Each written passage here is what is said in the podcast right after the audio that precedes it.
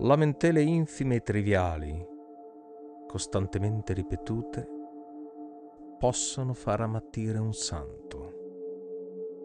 Per tacere di un bravo ragazzo qualunque, me. E il peggio è che chi si lamenta nemmeno si accorge di farlo, a meno che non glielo dici. E perfino se glielo dici, non ci crede.